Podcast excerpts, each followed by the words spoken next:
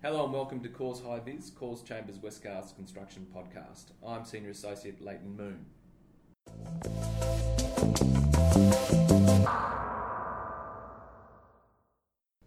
Prefabrication and modular building is now one of Australia's fastest growing sectors in building and construction. In March, we saw the Australian Construction Industry Forum announce that prefabAUS was its latest member. We're lucky today to have one of the directors of prefabAUS and also a director of ArchiBlox, Bill McCorkle, to shine some light on the prefab and modular industry. Welcome, Bill. Thanks for the opportunity. Do you still find there's some resistance in the market to um, modular building? I, I know when I first started negotiating deals that owners and financiers were a little bit worried because it was new technology, and there was also perhaps a um, because of its early days as as low end build, a perception that it wasn't the high quality that, that some owners require. Is that still an issue in the market? Uh, it, it is. Uh, we found that in the early years, the early adopters would come onto into the business. We really looked at ArchiBlox as a as, as a new trend, um, new technology, um, a new form of procurement, um, and they were more interested and more tech savvy. Um, obviously, with the architectural merits that we had in the business, they were design orientated as well, um, and all the sustainability credentials that they we had and have that attracted a, a, a, that attracted a certain type of people. Um, that's definitely shifting. Um, the, precept, the perception, I think, with prefabrication and modular building and architecture has shifted in the last couple of years. It's become a lot more mainstream. Um, it is becoming more mainstream as people seek alternatives to, to current housing procurement. So the module is manufactured off site, it then comes onto the site and, and is installed. Now, um, I understand this between you and your client, you will take the risk of that installation, but that's something that you subcontract out, or is that something you do internally? So, we have a number of the installers on site are ArchiBlox employees, uh, and again, that's lessons learned um, and also dividing of costs. The more that we can control with our own overheads and costs, then the less we're having to pay other people to, to, to, um, um to have, um, to pick up. So, but we do use specialty for special specialty firms to assist in the actual installation because there is a fair high level of expertise when you're dropping into mere millimeters of space to drop into, um, and not only that, it's the it's the transport of the the, the, the building from the facility to site is super important. So it's about minimising any, it's about the minimisation of any damage in the transport is super important. One thing we keep in mind consistently is the quicker we're out of the build site, the more cost effective for us it is. So we want to really, really, really, we really, really work on minimisation on site on time, and that's why we've chosen to use the volumetric form of prefabrication within the industry because it allows us to do all the fixtures, all the fittings, all the finishes within the facility. So by the time we get to site, we install the buildings. Typically, we do six modules in a day. A module might be anywhere from three to five and a half metres in width in Victoria, only as wide as five metres in New South Wales, anywhere from 16 to 18 metres in length and four metres in height. So the quicker we're in and the quicker we're out, the better it is for the business, the better it is for the client, the better it is for our program, the better it is for the quality of the product. So that we find that there's a lot of fairly um, compelling reasons to stick with a volumetric form. There's other um, um, opportunities for the panelised systems coming into play in Australia that we're very observant of. Um, and again, we would hate, you know, from an industry part of view, to not be innovating consistently, not being aware of what other people are doing in the marketplace. But again, the panelised form of manufacturing and prefabrication still require a level of fit off on site. So again, there's still site time that needs to be abided to. And again, I circle back to that idea: the quicker we're in, the quicker we're out of site, the more cost effective it is for us and our clients. So, as far as risk in the transport, that is something that, that you would take up until it's delivered on site and, and to the crane, and that would then go to the installer. Uh, no, we cover all. Well, the installer. That's between you and the installer. Yeah, yeah. So spot on. So the installer does cover the costs of, from the facility. So as soon as it exits from the facility to the site, is all co- all the insurance is covered by the installer, and also to dropping the buildings onto site. So as soon as we're, they're placed, then it covers comes back to cover on us. And as far as the smarts and the intellectual property in the process, there's obviously some smarts in the design yeah. and the manufacturer, but the installation itself would have a lot of buildability smarts yeah. that you in, you provide to the installer. Is that something that you need to be conscious of to protect? Yeah, so we work collaboratively, collaboratively with the installer to ensure that we're both on song, on, on, on, on page with that.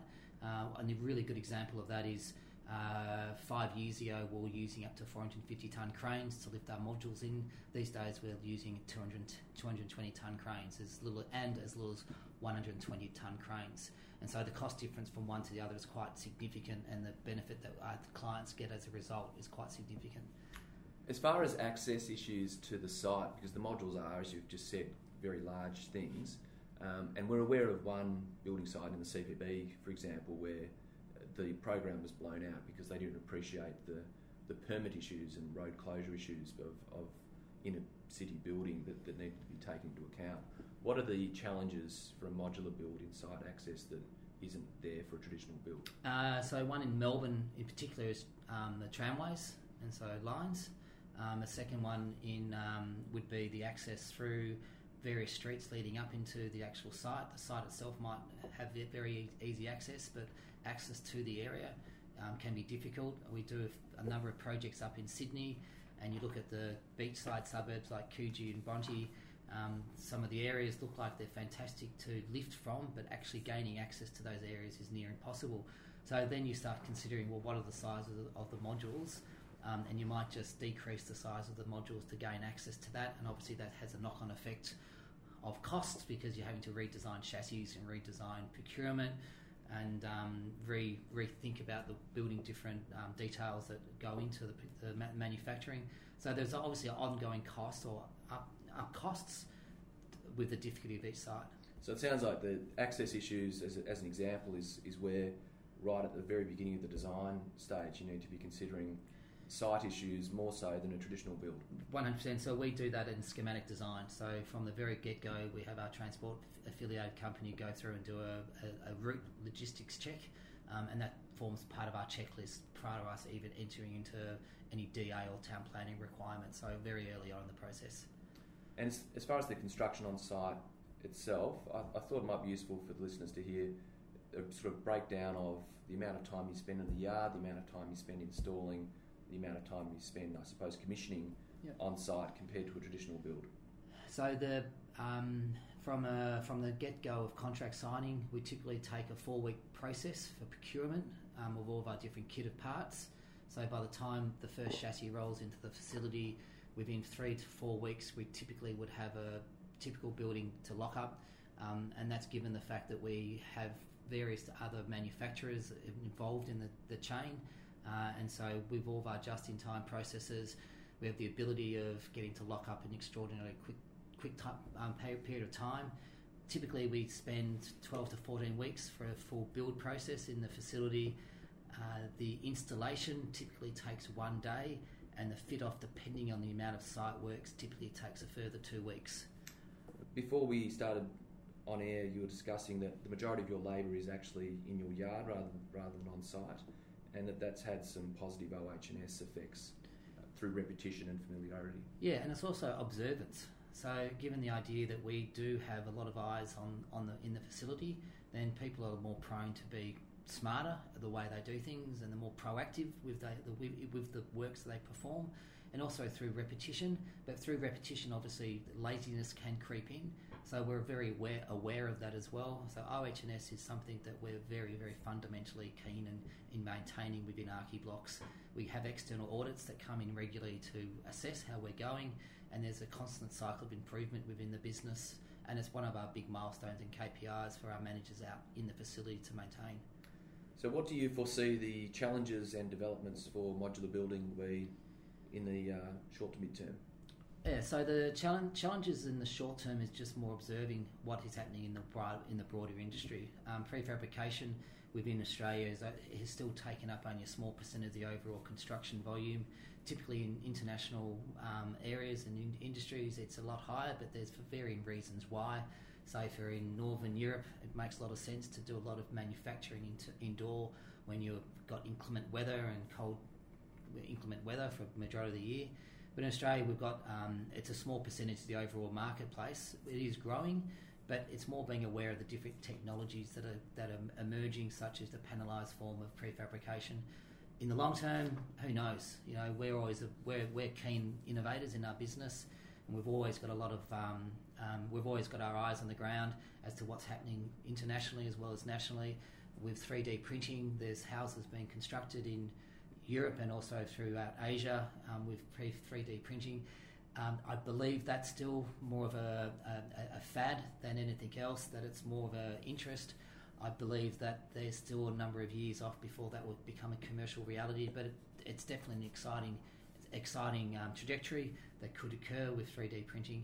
But there's always other um, smarts within industry that we look at locally, and that comes down to the way we do our processes, how lean we can be in the business, and all of our systems that are involved with our form of manufacturing. And in the future, what benefits do you think uh, the modular approach will have for the broader social issues that we discussed earlier on? Yeah, so um, just from a healthy homes environment, the, the more volume that we get through at ArchiBlox, the more opportunity we have to really be decisive in the type of materials, embodied energies, and the life the life cycles of all the materials of the products that we actually make. So one of the things at ArchiBlox, you know, we design really nice things, we procure well, we manufacture smart, but we also have the ability of creating really beautiful, sustainable spaces. And that's what we see as a part of the future of manufacturing, that it gives us the opportunity to really minimise waste and maximise you know, the comforts of the future occupants. Well, Bill, thank you for your time. And uh, to our listeners, we'll wrap it up there and we'll hope you join us again for the next episode of Corrs High Vis. Until then, goodbye.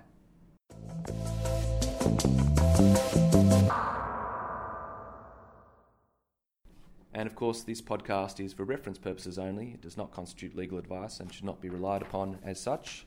You should always obtain legal advice about your specific circumstances.